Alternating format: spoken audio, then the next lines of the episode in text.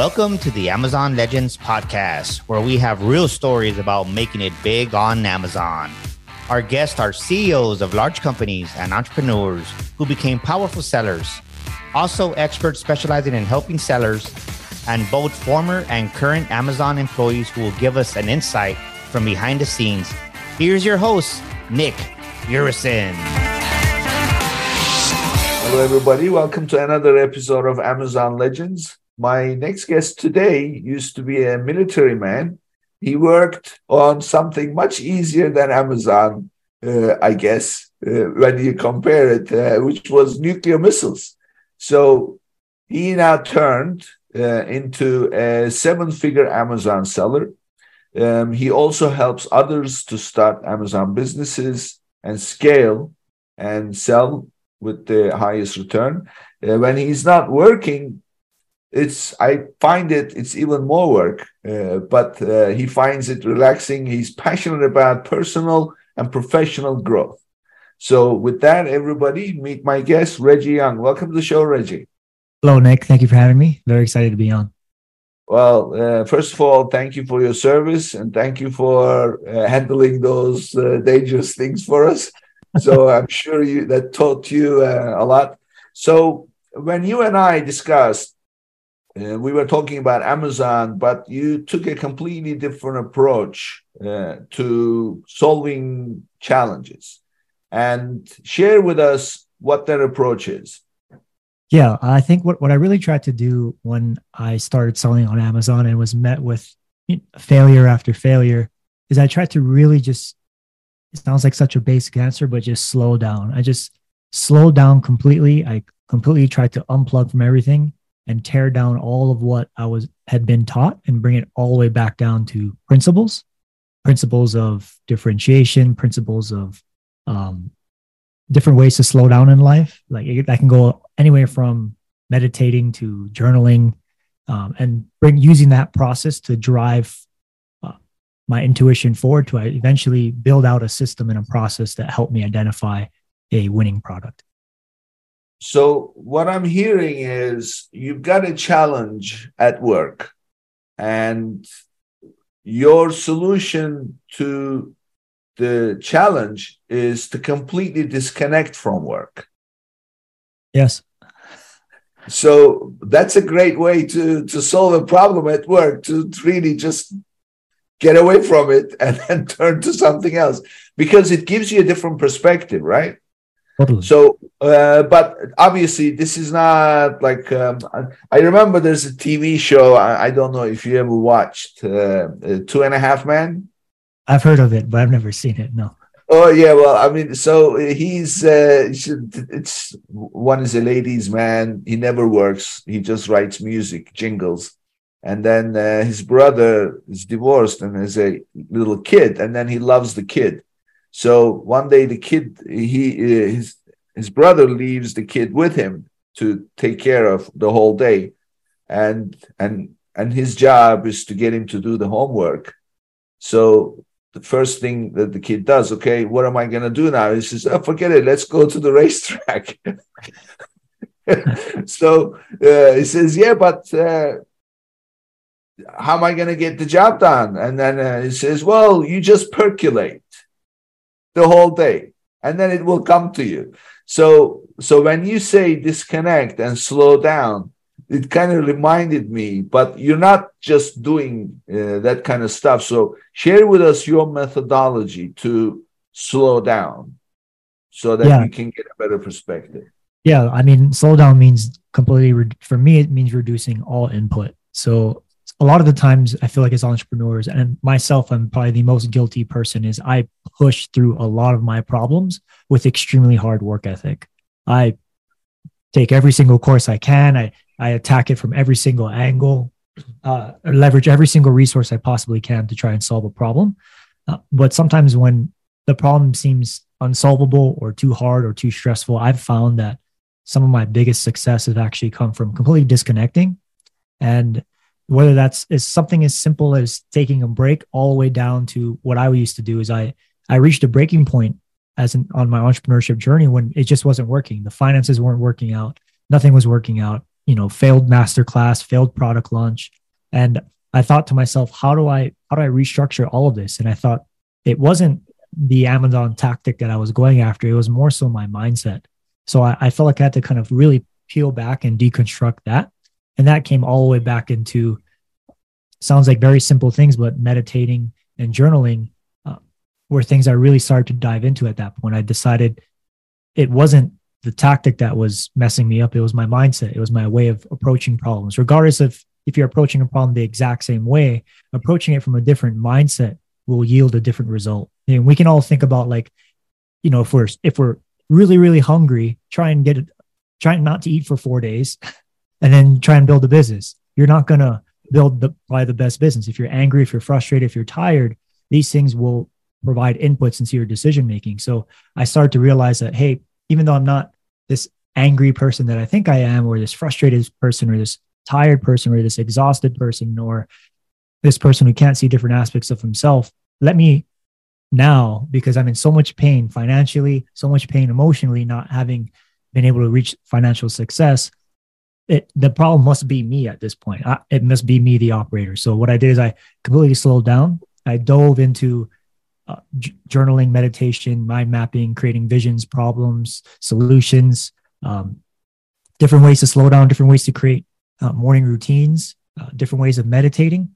And when I was able to do that, I, it's like all the hard work, all the hard work was there, all the pressure was there, but it's like the intuition uh, uh, allowed me. It kind of just, you kind of just start to flow easily towards solutions instead of trying to like find a needle out of a haystack. And that's that for me was super powerful because I ended up coming up with a very advanced product filtration calculator that I made that allowed me to look at 200 opportunities after looking at a ton of them on Amazon and filtering them down by the best of the best of the best while deconstructing uh, principles and tactics that I had heard about before and coming up with a new, unique way of finding products that have, uh, have done really, really well for me since then.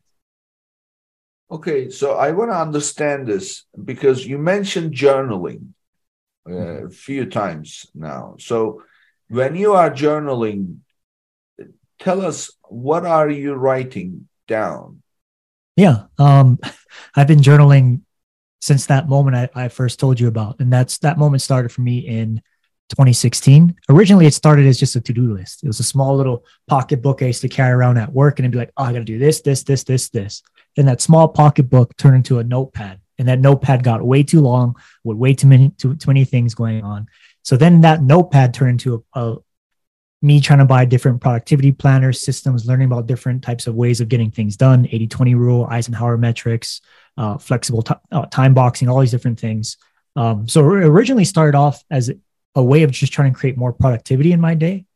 But then as I went through and also having learned things from nuclear missiles, we do uh, things called a root cause analysis, like a deep root cause analysis. And it's the same thing in like the, the pilot world is we identify in a mission whether it's usually we always look for the bad things in the military uh, but something that went wrong we try and deconstruct it all the way back um, as to what was that root that root cause problem a root cause analysis so it went from how to make a really good to-do list to oh how can i apply what i've learned in the military about deconstructing um, problems to find a real solution and then as i started kind of going through this process i thought to myself okay it's it's not just what how I'm operating. It's it's the inside. It's the, it's the battle within. It's it's my mindset. It's all the programming. It's all the fears, the frustration, uh, all these different things that are also providing inputs into the into the, into my output.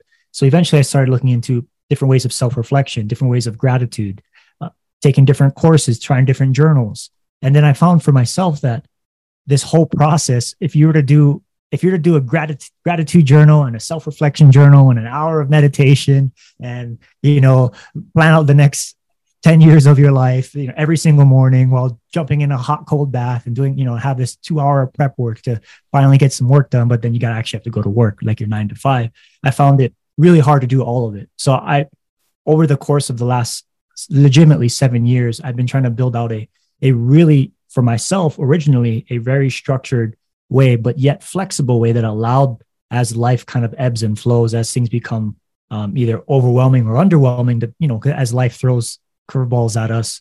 Uh, I tried to come up with a system. So the things that I actually write down uh, to, to answer your question, I have a, a whole process. Uh, I actually created a journal um, here, and I make like 20 cents off the journal. This is not a push for the journal because I legitimately make 20 cents off the journal. Originally, it started for me as a way of just not writing out a certain format every day. I just wanted to be able to have a template and come right right to a point of action and not carry five different books around me um, at the end of the day. So here I have uh, a root cause analysis mixed in with uh, self reflection. My daily pages uh, include what I call uh, or what people call a brain dump, which is you know you you you just don't think about the tasks you have to do at all to, at, at, that day. You dump it all on a piece of paper. Uh, you do this thing called time boxing, where you try and organize based off priority and time and value. What is the most important thing in the day, and and then you structure that out, which is pretty. It, people have heard about all of these things I'm going to be talking about before, but putting it into one system is super important. For example, I talked about starting your day um, from a place where you're not super angry and frustrated. Well, I've learned throughout this process and what works for me, and, and it's also what's worked for a lot of other people, is how important it is to, how important it is when you start your day to start with gratitude. Because when you start with gratitude, you actually raise your vibration, you raise your energy levels. If you're if you're grateful that you have the opportunity to be an Amazon seller, if you're grateful for the health that you have, if you're grateful for these things and you really start to fit with them, you're grateful for the connections that you have in your life, and you really start to let that fill you up. You you you actually operate differently. And you may look at products you never may have looked at before. You may have looked at systems you may have never looked at before. And these are the things, these are the real things that drive real value forward. They may not drive $10 million tomorrow. They may drive a million dollars five years from now or never, but they will drive, in my opinion, you being on the highest uh, path towards the best version of yourself. And doing this process for me has been absolutely life changing. It's crazy, you know. It's we were talking a couple of days here into 2023. I'm talking about planning. It's kind of the stars are aligning in in the aspect of trying to communicate to people that we have to, from the most fundamental level, set goals, get productive, you know, stay focused and achieve them. But if we can do them in a way that is more aligned with coming from a balanced and centered place, we're much better off chasing a goal that we are more aligned with than something that we think we are, right? Some people, for the longest time, we go through journeys of five year periods, 10 year periods, careers, lifetimes, thinking that this is what we want. I want to be military officer. I want to be this career. I want to have this pay. I want to make this much on Amazon. I want to have this many products. And then you get there and then what? right? And there's different modalities of what people call happiness. Some people, we talked about it earlier. Some people think that it's it's the process of setting goals and achieving, setting goals and achieving, setting goals and achieving, right? But everyone happiness looks different for everyone. But people, some people who who attain, and I find it pretty a, a pretty common theme amongst sellers and entrepreneurs. Is a lot of us kind of have the religion of money. We we are chasing a financial dollar instead of chasing a, a, a, in my opinion, more of like a, a feeling or an impact or what I like to call the highest version of ourselves. And I find for me, this process I've come up with really starts to unlock a lot of these roadblocks in people's lives to allow them to step towards that process. Even I've even helped people with with this thought process or system or productivity system I've come up with, and then they've quit Amazon altogether. And for me, that's like, okay, well, then that to me, that means that's not your path, right? Just because we they may have got funneled in and, and they believe Amazon FBA is the way to go. Um, we don't want to just blindly accept what people tell us or what we are consuming around us. We, we really want to find those answers within. And the only way to find those answers within are to slow down. And there's so many different ways to do that. Yeah. I mean, you, you said so many things that are really people don't think about them because we are so busy. It's the right brain, left brain. Uh, le- left brain is the one that's constantly driving. You know, it's mm-hmm. it's all the the process, everything, the to do list, and one thing after the other. You get up in the morning and then you know get ready, get, start doing the things that that you you do every day, and you don't really slow down to look at the bigger picture. And in the process, the mindset that you have is what fuels everything. And when I say what fuels, that doesn't mean just what fuels you, but what fuels everything else that can come to you. So, and I think that's where the gratitude plays a big role, where uh, it's you know the the the book that I referred to uh, earlier uh, is is the, the called Happiness Advantage. It kind of mentions this. So, and in fact, th- this is a theory. Tell me if you agree with it. But uh, at the end of the day, everything that happens to us in life is the result of a movement. Something moves from A to B. Either we go from one place to another and then we meet somebody, and then um, in during that exchange we get an idea, and then we do something with it. So, so bottom line, things go from A to B that brings people opportunities or anything else. So movement is powered by what? You know, if you get in the car, you have to have gas in the car, right? so uh, if if, if uh, anything else, if you are walking, you need to have enough nutrition so that you have the energy to walk. So the bottom line, what powers the movement is energy. And that energy is what creates a movement. And that movement can be coming to you or going away from you. So now that's one part of the theory. The other part is when you sit down and start thinking, what is your brain producing? Right? Hmm? It's producing energy. So if you are thinking good things, that's good energy, good things coming to you.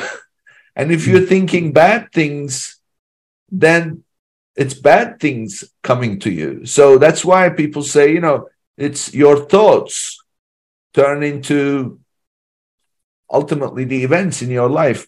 And uh, so when you say you are, you slow down and then you think and then you journal, starting with gratitude, what I'm hearing is you are focusing on the positive and then giving yourself the time to focus on the positive, right? Yeah, yeah, totally. Um, it doesn't mean at the end of the day that we shouldn't look at at things that cause us pain in our life. And I mean, I'm not trying to create fake positivity. That's you know, I'm not trying to do that. But when I am starting my work, I have a whole process, which is why this this journal I came with is just part of a system. I actually have a full course that takes this journal and wraps it around uh, your daily practice and gives you other tools and, and systems to kind of build your own system for you. Um, but what I'm what I don't do is I don't have fake positivity. You know, there, there are a lot of times throughout my day that I sit in my pain and I sit in my frustration and I decide like and and I and I decide I'm angry. I'm not going to push down my anger and my pain because we all have anger, pain. We've all been hurt. We've all have frustration, and the more we push that down, the more it's going to come out in other ways. And there's so many different ways that it, that manifests in the in other people's lives. But when it comes to manifesting things that we want, we want to create the highest vibration of ourselves. We want to feel the most energized, the most uplifted, and we want to create and manifest from that space. And you talk about, you know, our thoughts and how powerful our thoughts are. We're ultimately we are the ones that manifest everything in this world, and it, everything that's ever been manifested has always been a thought first, always. So we, you're totally right. We have to watch our thoughts because our thoughts drive our um, our intention our intention drives our action right? Our action drives all kinds of things drives our destiny whatever. There's all kinds of different sayings like that. So yeah. slowing down allows us to remove some of the pressure remove some of the noise remove some of that input take a couple of deep breaths and allow for all the things we've learned in our life right? And uh, when i was a computer science major in university originally before i became a business management major and i was taking java and i was really struggling with trying to learn the code, my instructor said to me, "Hey, just disconnect from the computer, go home, don't do don't do any homework for the rest of the night," which is really hard because I had a lot of homework in other classes to do. Um, and you'd be, he's like, you'd be surprised what happens. You may solve the problem in your sleep when you wake up the next day. You may be playing basketball or doing something like that and the answer will come to you right and that that is all types of things happening in the background that's our our brain still processing our subconscious still processing everything that we need to and then on top of that it's relieving it's removing the pressure. It's removing the the i have to be on. It's removing that fight or flight uh, mode that we are in. Sometimes we think that we're working really hard but we're really just in fight or flight. We're really just working. We're we're we're, we're being busy idiots instead of being focused powerful manifestors operating from intuition back with data and driven logic. Okay, well, I like the term busy idiots. yeah. is that, uh, I've never heard that before. Is that something you created? No, I heard it from Gordon Ramsay years ago when he was. oh, someone... I see. Okay. All right. Well, busy idiots. That's nice. Okay. So let's get practical a little bit. So give us some uh, ways that you are able to uh, slow down uh, with all those because it, it takes quite an effort, but it has to be a, a deliberate effort to have your thoughts because constantly, constantly you got stuff going on. And also, you know, you mentioned uh, the negativity that you have. So, how do you deal with those things and then slow down? What are some practical things? Yeah, I mean, obviously, at the end of the day, it's one step at a time. Um, and it's never giving up and its consistency. But the easiest thing that I do that anybody can do right now legitimately do right now is they set a timer. They say, Hey Siri, set a timer three times a day to remind me to slow down. And that could come in the reminder of, of a, a, notification, a push notification, an, app, an Apple Watch notification. I use app, my Apple Watch to give me silent vibrations because I have so many reminders going on. Um, and that can be, we, have seen it on Apple Watch where Apple Watch will tell you to take a deep breath and slow down.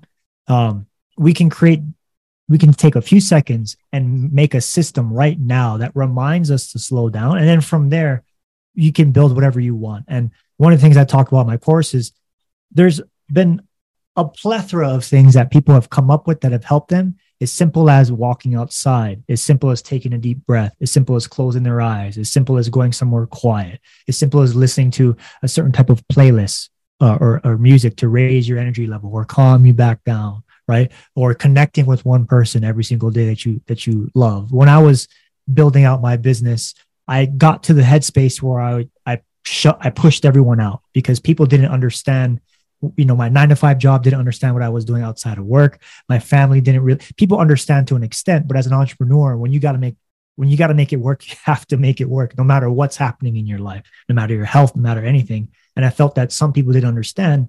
So i ended up pushing a lot of people out of my life because I would go and hang out with friends. They'd invite me to the next thing and I'd say, Hey, I sorry guys, I can't make it. I got this to do. And sometimes it they ended up getting frustrated at me, thinking that I didn't value them as a friend. Like, oh man, don't worry, just come out. You just come out and have a drink for for 30 minutes, or you just come by and say hi. And you know, but that kills momentum sometimes when you're trying to create a, a, a deep flow state, right? You can't just be doing this stuff, you know, all the time while having a nine to five job, right? So uh, there's to get back to your answer, there's so many different practical ways. The easiest ways to set reminders now and you can build out a little mini routine. You don't have to build out this whole two hour thing where you jump in, where, sorry, where you jump in an ice bath.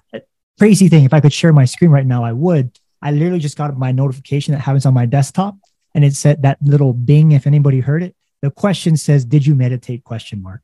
Uh, because that's the habit I was trying to build a, a long time ago of, of, of uh, daily meditation and it wasn't working. I, I, wasn't building the habit. I was too busy diving into my checklist for the day. Uh, so I created a reminder that reminded me, hey, meditate, because sometimes, you know, slowing down and removing that uh, will allow you to completely shift or do things differently. So yeah, timer's number one. Uh, you can make just a little sheet if you want. You can right now on your iPhone, click create notes and then create like a like a calm checklist or or slow down checklist. And it could be something that takes a minute. Take a deep breath, stand up, walk outside for for a minute, come back, take another deep breath, put some music on, and that's what I do. That's what you do three times a day. Check it off, right? There's all so many different things in my course. I list out a, a ton of different things we can do, but do what makes you feel good to start with is is what I can say.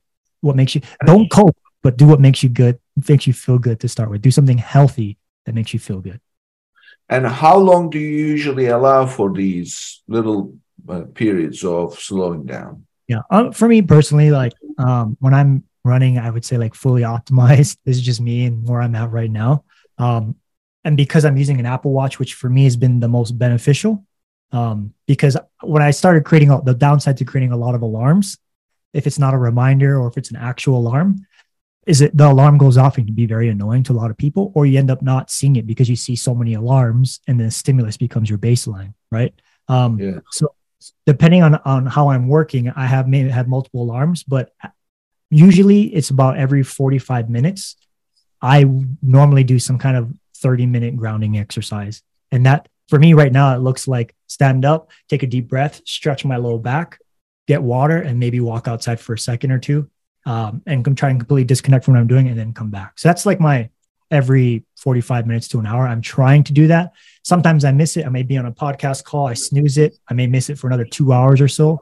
But when you start this process, it doesn't have to be something that you hold yourself to. Nobody runs a marathon, right? Their first time taking a walk, right? It's just about, hey, take a step forward. You fell down, you're not going to take another step for a week or two.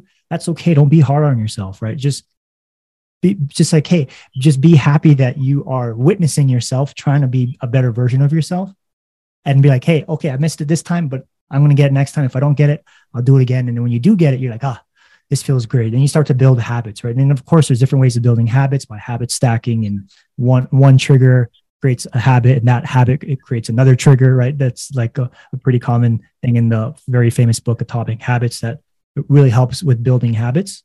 Uh, so there's so many different ways to go about it, and I tried to put all like again all of that into a system and a daily routine because we can have a planner, right? You can have a planner, you can have a list. That just takes care of the day. What about how you start your day? What about your morning routine? What about an evening routine? What about your plan for the week, plan for the month, plan for your life, plan for other people in your life, plan for how you how you impact them, how you approach them, right? So, it, in my opinion, it's it's it's never just a sheet of paper or a hack or a system. It's the totality like inputs of all these small monumental things that we try and put into our life and having that compile and just create momentum create energy create fluidity and just let that drive forward. And then with that we align to what we want to do what do we want to align with? Hey right now i want to create nine to five income. I've identified amazon as what's calling me towards doing that. So i'm going to do this today this today this today from this balanced and centered place.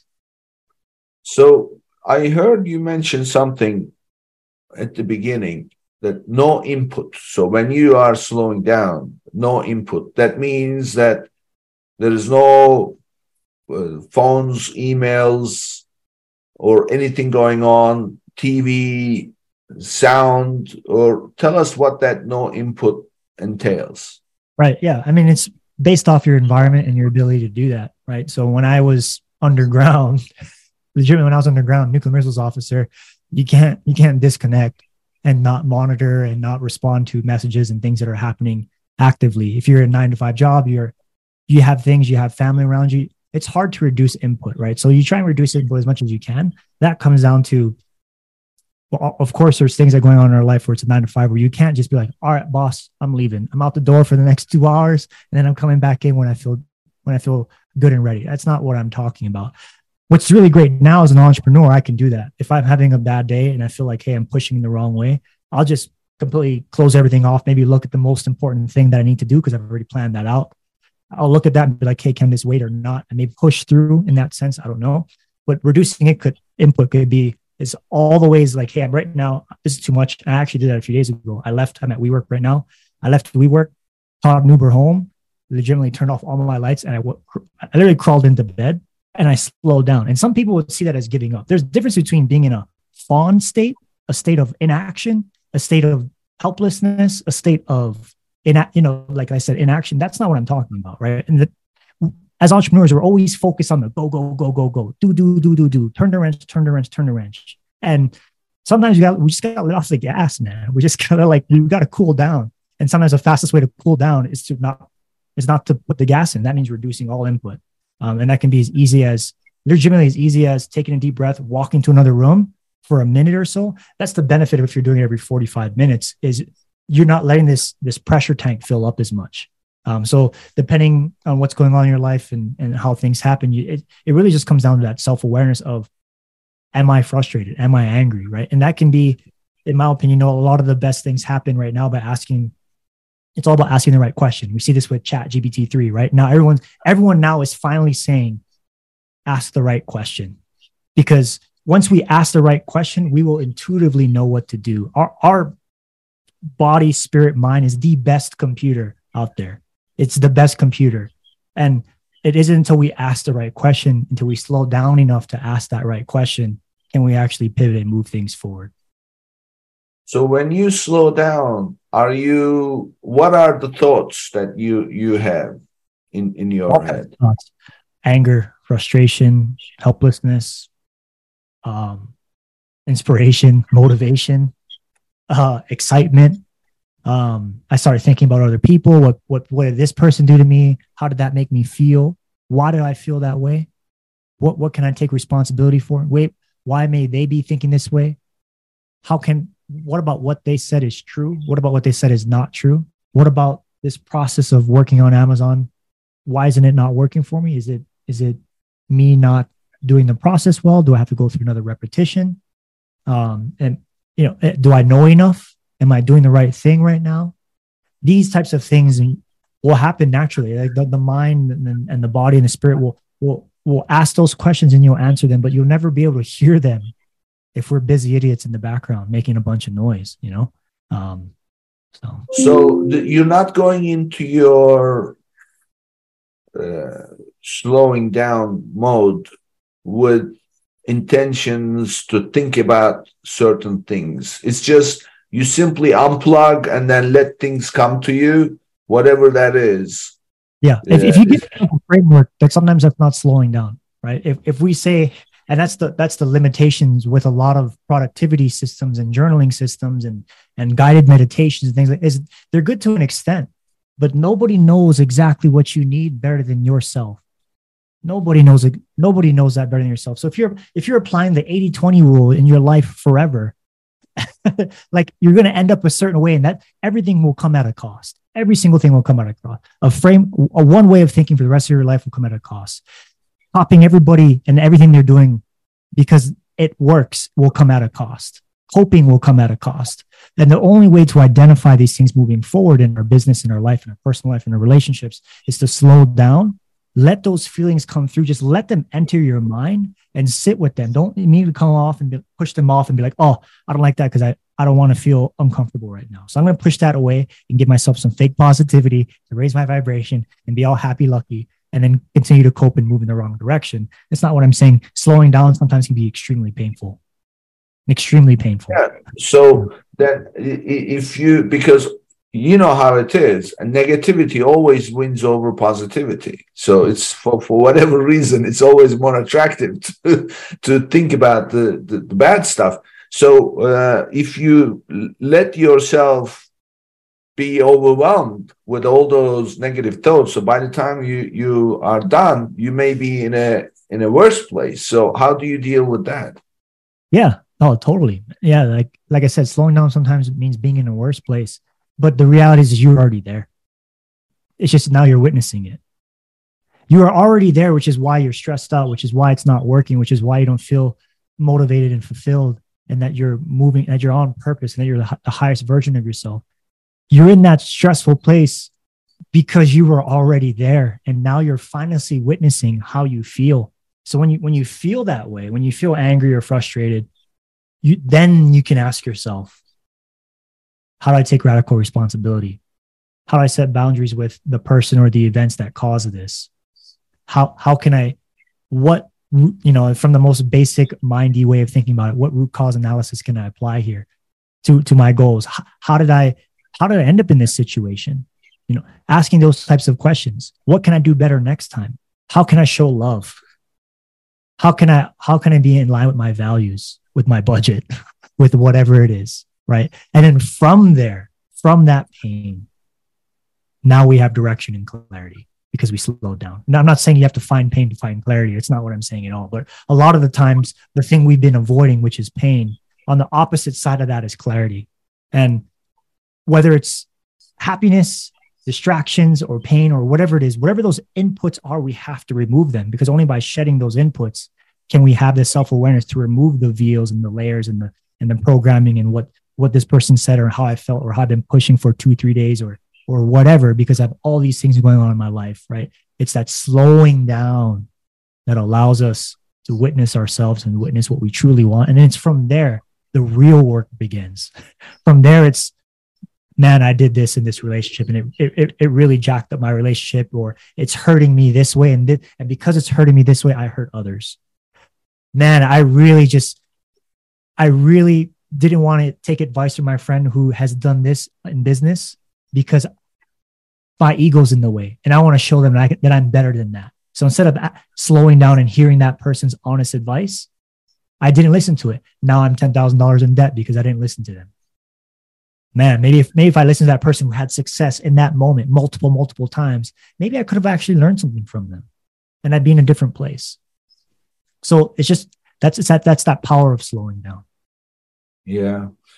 Well, it's the, this is, this is an example of, you know, things get a lot worse before they get better situation.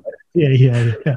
So yeah, you have to, I guess, you have to face it. So I, I, um, no, I mean, I, I this is this is powerful stuff in the sense that, you know, you said something just a minute ago that you know the, those thoughts that come to you, and then by the time you give yourself the break to be flooded with those thoughts, being in a worse place.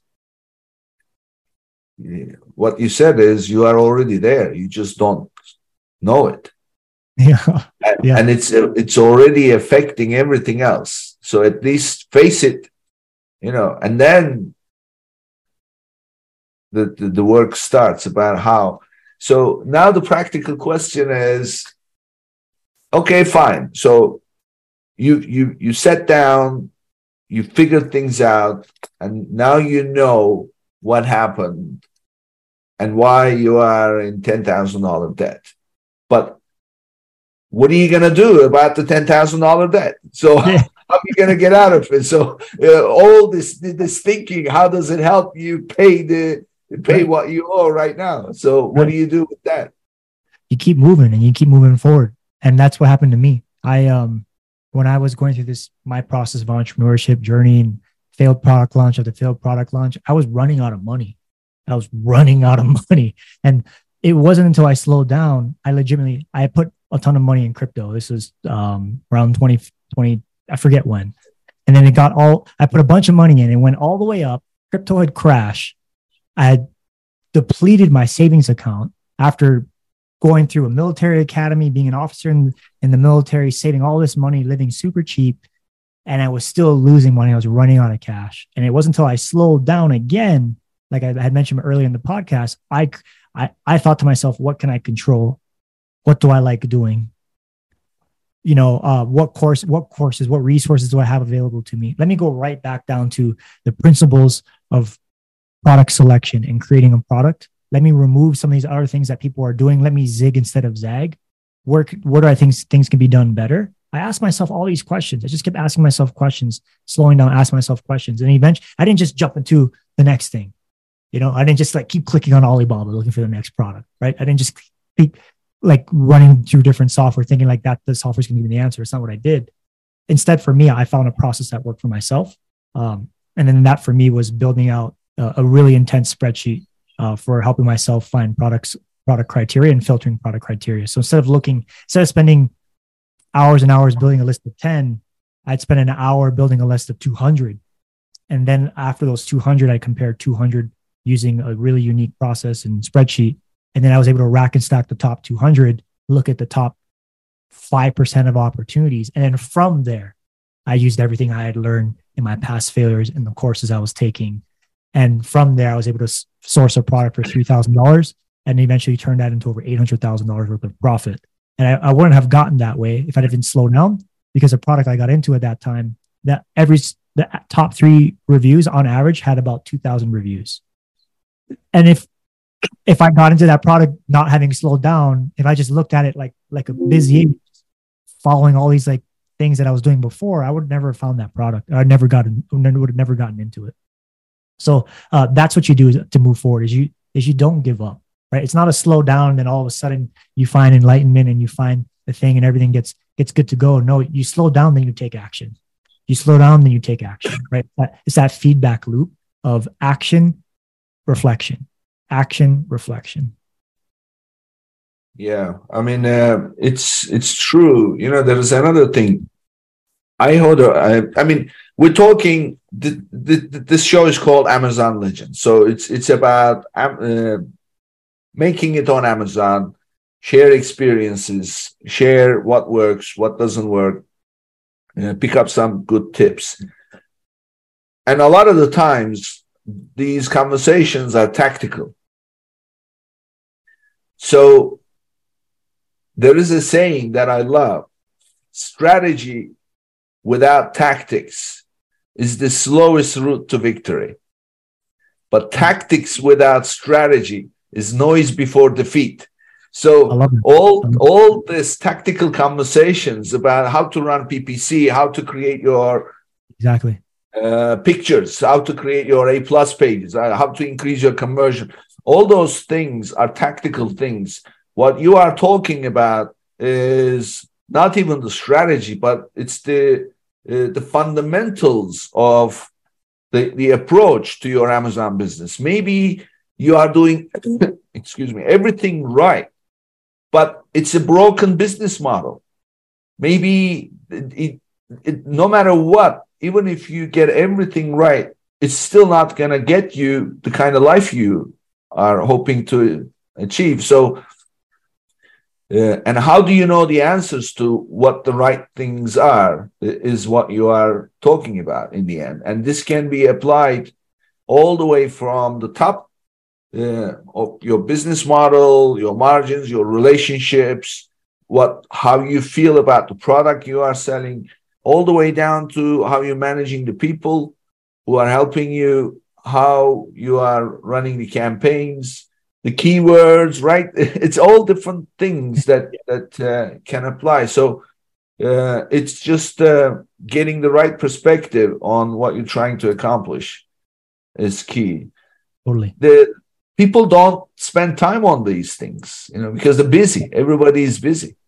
Yeah, totally. Yeah, we're that's and that's why it's slowing down is, in my opinion, is the most powerful thing. And uh, the way I think about it too is like a lot of people who reach next level types of success in different categories of what we define as a society as successful. If we look at, at what they do, a majority of them have some kind of routine, some kind of planner, some kind of process. Um, and at a minimum, that that should be enough, in my opinion, for someone to start going down this pathway instead of going down the pathway of I'm going to take this course and I'm going to do every single action in here and I'm not going to eat, sleep, or you know, like it's that self reflection uh, that I think really helps people uh, find success and fulfillment. Yeah, fulfillment is uh, you know success. Again, definition of success is different for everybody. Yeah. And uh, I, I also want to say this, you know, everybody is indexed to money. You know, it's making money, right? It's it's the focus is always money. Money is not the the end game. It's a byproduct. It's a metric. That's all it is. And it's how you are measuring things.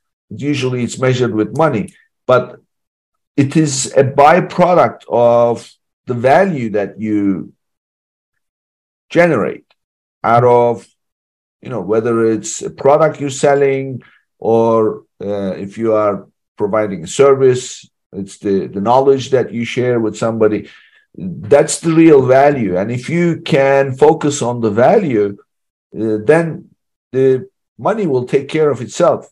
Because if there's no value in the first place, then doesn't matter how, how hard you work.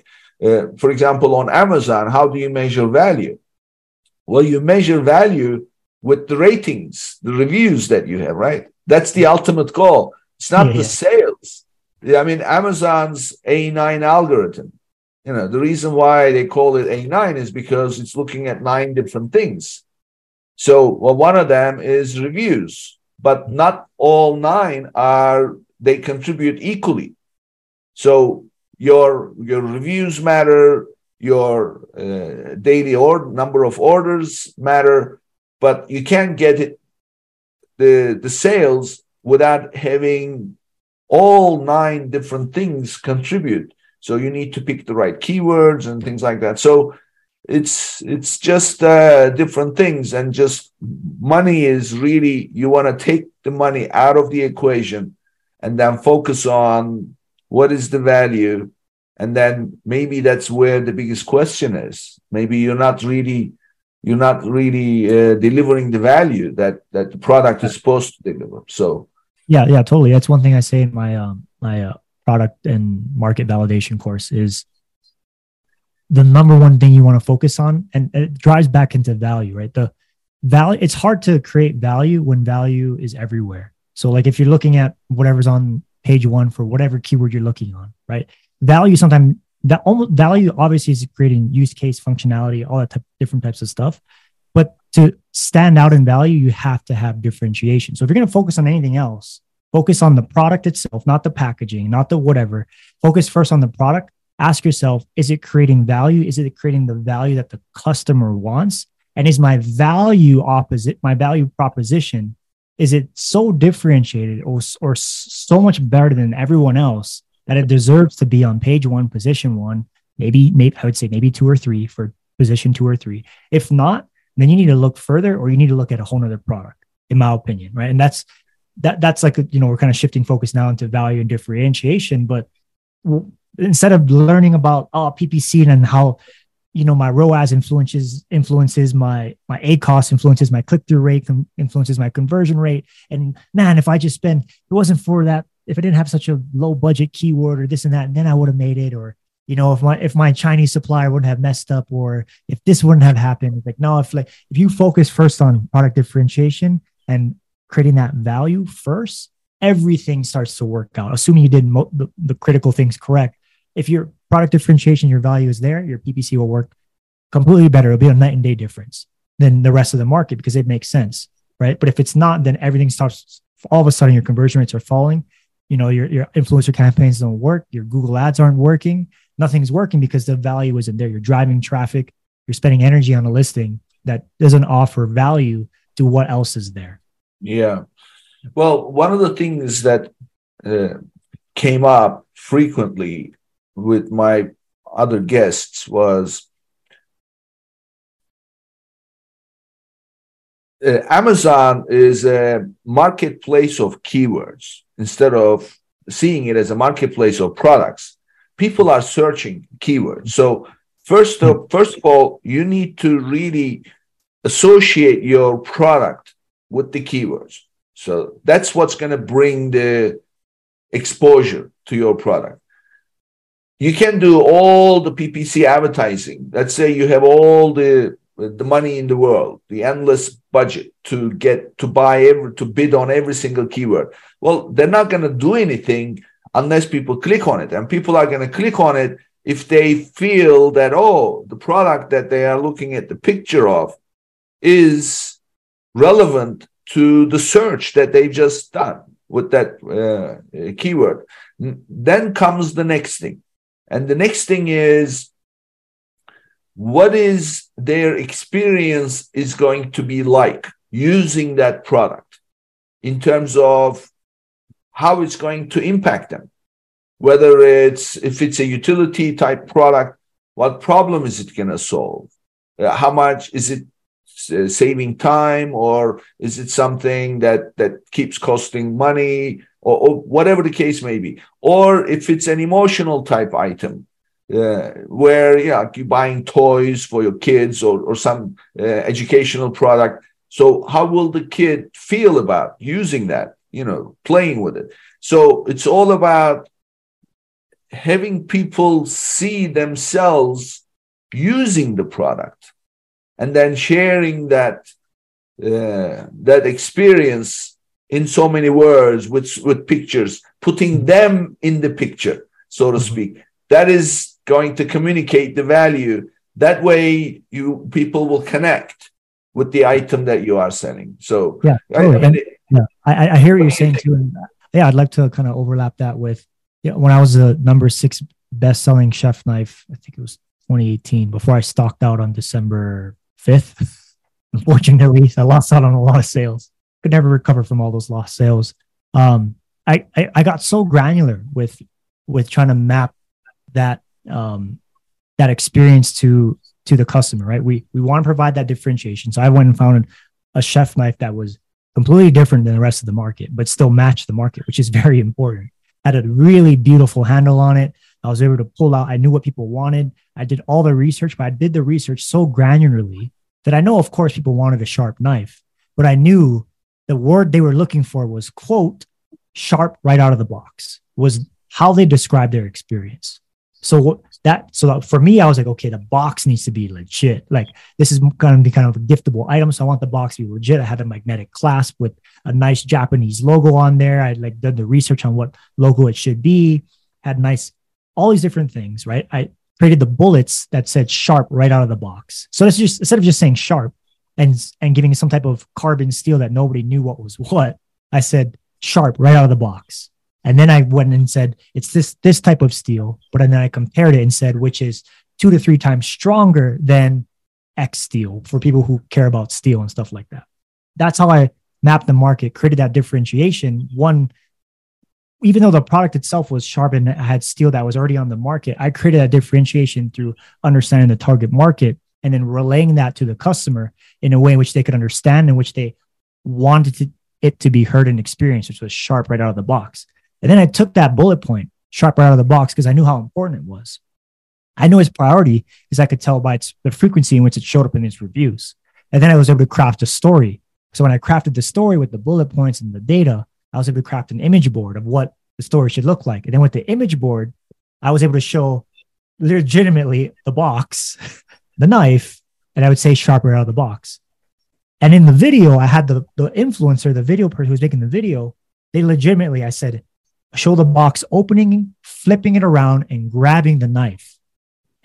And then when that happened, I had a professional audio person come over the video and they timed it with sharp right out of the box.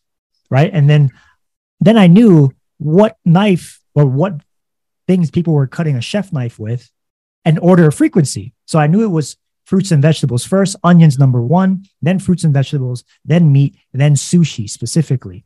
So then I made sure that I had shots of each one of those and I prioritize them based off the frequency. And that was just from the keyword or from the, the, the, balanced word of sharp right out of the box. So I did that and I did it for everything. For every single product, I find at least three or four of those really important unique selling points, points of di- unique selling points, the people, the things to care about become your points of differentiation, becomes how you tell your story, becomes your marketing material, becomes all your creative, all those different things. And you just tell it in a really nice, good story. And uh, then you just keep doing it over and over until you reach success financially. Yeah. Yeah, yeah. I mean, uh, it's uh, you know, you, you you said the word granular. This is as granular as it gets. so uh, that's the only way. Uh, so um, Reggie, this was very interesting. So we covered the fundamentals of really success, and and then you tied it back to how you actually applied it. So um, very useful. So let's learn a little bit about you. So tell us, uh, I know you were in the military, but tell us about your early years. Where did you grow up and how did you get to uh, make the decisions that you made in your life? Sure. Yeah. I was born and raised in Hawaii. I, my parents got divorced when I was eight years old. And every Monday I would switch houses. Every Monday I'd pack all my stuff up or most of it in a couple of bags and I would switch houses every single Monday like clockwork. Um, and when I looked around when I turned 17 or 18, I was a straight DNF student. Uh, I loved playing video games. I was really good at Super Smash Brothers for the GameCube. If anybody wants to wants to have a good fight, we can we can play. Um, and I decided, looking forward, I just knew that that I could do more. Even though I was the laziest kid you ever met, the laziest kid you ever met, who couldn't solve a pre-algebra problem to save his life. Um, I just knew that I wanted to jump into the fire for, for many different reasons, so that um, so I didn't end up like people that I saw like four or five years ahead of me. I just didn't want a certain lifestyle. Um, I wanted to make my parents proud. I wanted to prove to myself that I could do things. I wanted to serve my country. I wanted to all these different things. So I just decided, and I want school to be paid for, but I had DNF grades, so I knew applying for scholarships wasn't going to work. I hated writing, so I just decided, you know what, in 2007, um, I'm going to join and enlist in, in the military. And uh, so I, I signed up in the, I want to be originally, I wanted to be a combat medic. Uh, the military instead decided that I would be a medical technician. So I did more like CDC type of public health work, uh, tracking swine flu and adenovirus uh, as a medical technician. Um, and then my boss decided I'd be a great officer in the military, but they had to send me to a military university, which is the Air Force Academy. But because my grades were so bad before, um, I had to go to a year of a military preparatory school. So I gave up my rank after being in for three years. Uh, went to this military preparatory school. I was 22 years old, being uh, trained by people younger than me, telling me about how the real military was, um, while also trying to learn calculus. I went from I went from algebra to calculus one in 10 months, and I did that in math, science, and English, and it was extremely hard. Um, while having to humble myself around people who were telling me things about the military that I already knew. Um, and then I went to the Air Force Academy for four years, and I was just constantly redefining what hard work meant. You know, Calc One, Calc Two, Aero, Astro classes, calculating like how satellites transfer across, like weird stuff like that. While water survival class in the morning, while trying to learn how to code to be a computer engineer, then then switching to computer science because I love computer science and wanted to build the next Iron Man suit. I thought that was really cool. Couldn't really hack it with everything going on stressed out at that point, reaching 26 years old in university, broke, stressed out. Um, switched to business management to survive. Ended up discovering my passion for business. Realized that I love creating more than I like anything else, and business was kind of the way of doing that. And I love money, so I was like, "Oh, business is where it's at." Uh, I want to be, I want to map towards the most uh, private equity type of business job there was in the military at the time. Unfortunately, I wasn't selected for that. Uh, they had a bunch of things happening in the nuclear community at the time, so they selected more uh, officers from the Air Force Academy to become nuclear missiles officers. Uh, so I was underground. I spent about a day and a half above ground, a day and a half below ground as a nuclear missiles officer for about f- a little over four years, about five years, five years with training. And um, it was there that I discovered my obsession for entrepreneurship. I originally, like I said, I wanted to do business on the outside, and I decided, hey, at the end of my five year contract, I would be 13 years in the military. I want to get out after 13 years and I want to pursue business. Um, but I couldn't go to any schools or in, in my small town local area of Minot, North Dakota, an hour south or hour south of the border. There was it was cold country. There was there was nothing there really that I could do educational wise. So I was like, well, let me do a master's in finance. Let me do all these different things. And very quickly, I realized what I liked doing was entrepreneurship. I, my first thing to build my resume was I wanted to say I did something on the side. So I sourced uh, iPhone 6 case from Alibaba. I didn't take any kind of course. I thought my degree in management from the university was more than enough.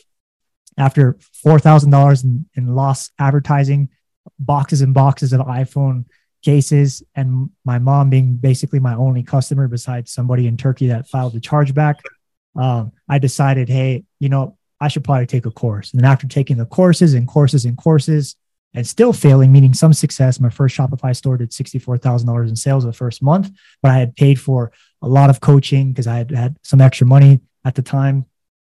So I, I was just doubling down, doubling down. Eventually, I was like, okay, what I want to do, I love entrepreneurship. I want to have the freedom to work from my laptop and be anywhere in the world. Pretty crazy because eventually, after a few years, I, you know, success and failure, I'm able to replace my income fully COVID happens. I start traveling. The world locks down. I find myself in Mexico. Everyone goes fully remote, and I'm like, man, if I knew everyone was going to work remotely, maybe I would have just just got like a regular job and you know work remotely. But thankfully, uh, things are going really well. I was consulting for for businesses who have exited uh, for three million and up, and um, helping people on from a freelance perspective. Eventually, decided to sell my business with that investment I told you about, turning a three thousand dollar investment to over eight hundred thousand dollars in profit. That includes the exit. And um, since then, I've gone on to consult other aggregators. I've decided I, w- I want to give back to the person that I was five years ago when I was stressed out, being a busy idiot, not having the tools and the resources. One, the system as slow as it is, is slower, as low as it comes down to like, uh, or simple as it comes down to slowing down with a, a, good journaling system, a good productivity system, which is why I came up with this journal that I may, legitimately make 20 cents off of. I just want to get it in people's hand. Um, and then building out a course library to help other e-commerce sellers. So the last nine months on top of consulting here and there and traveling and doing a lot of self work and a lot of slowing down to deconstruct things that I've learned, to, to unlearn the things that I want to learn and reach different things that I want to learn uh, and, and, obtain. Uh, I've been doing that, like and like I said, building out this course library to eventually, if anyone ever hears this and they're maybe in a similar situation or know somebody that is, I'd never want to charge thousands and thousands of dollars like I got charged. I spent over 60K on education, on e-commerce education, $10,000 masterminds, $3,000 courses, ClickFunnels, SEO, everything, drop shipping, Google ads, you know, Facebook ads, everything, you know, SMA, like all of the, all the things. And um, trying to find that success, trying to put all those things together. And uh, I never want to be, I just want to give that back, but I don't want to give it away for free because I want to be compensated for my work a little bit tie some of that as to a bonus to my team, um, and then give some people an incentive to to actually change their life. So what I do is this this Vault subscription is eighteen dollars a month, or it's like five hundred bucks if you want to buy lifetime access. And in there, I'm just loading it up with course after course after course of e-commerce, digital and marketing. How, share with us how can people uh, find that? Where, where, can they sign up? Yeah, if anyone's interested at all, they can go to reggieyoung.com forward slash um, forward slash vault, um, or the link the link in your description as well, uh, preferably. And uh, with that, if you are a Vault member, you actually get a free copy of this journal, which means I lose money. but I, I really want to help people.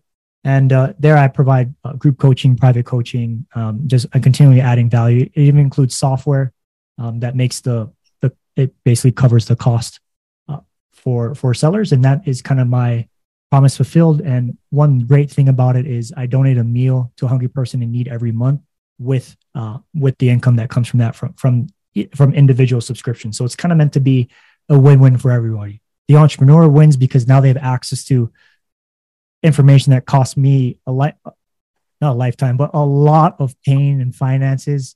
Compiling those things yeah, together, yeah. things learned, experiences, partnerships, software. Um, it helps a person in need uh, and then I can tag it as a bonus to my virtual assistants, and it just everybody wins in a way. So yeah, uh, great. So we we will definitely post this the link in your with your episode, so it will be circulated. So um, you put everything that you worked hard for into this uh, subscription based service that you are offering people yeah. and then also anybody wants to work one on one, you are also able to offer that through that same system, yeah. right? Yeah, I, I legitimately put 99% of what I know behind the vault. The 1% I save for private coaching and for high ticket clients. Um, but yeah, I put, I, I, do that. And then as well is the other thing I, am doing uh, that other entrepreneurs may be interested in is I am also a certified exit planning advisor. Um, so I help people who are interested in selling their businesses and one thing I do is instead of just referring them to a brokerage, is I actually look at your Amazon business as another entrepreneur, provide my value, my input. I look having now work with aggregators, all the biggest brokerages, the upcoming ones. I try and provide value, negotiation. I sit on the negotiation calls with you. I connect you with my CPA, my network to try and maximize your valuation both before uh, exit and after exit as well. Great. Thank you, Reggie. So give us the contact information one more time. Sure. It's reggieyoung.com. That's R E G G I E. Young, like opposite of old, reggieyoung.com forward slash vault. And if for some reason $18 isn't enough to get you moving, just click the free pop up that shows up. And I have a ton of resources that will help you out right now with wherever you are in your entrepreneurship journey. Great. Thank you. This was a very unusual episode, but I would say, as we discussed, very high value. Uh, and I would recommend everybody to take it to heart and apply it. Uh, thank you for being here, Reggie. Nick, thank you so much for your time. I really appreciate it. Take care, everyone. Thank you. And this brings us to the end of another episode, and I'll see you on the next Thank you for tuning in to today's episode. Be sure and subscribe, rate, and review our show. And be sure and share an episode with a friend. And thank you so much for being with us today. We'll see you next week here on Amazon Legends.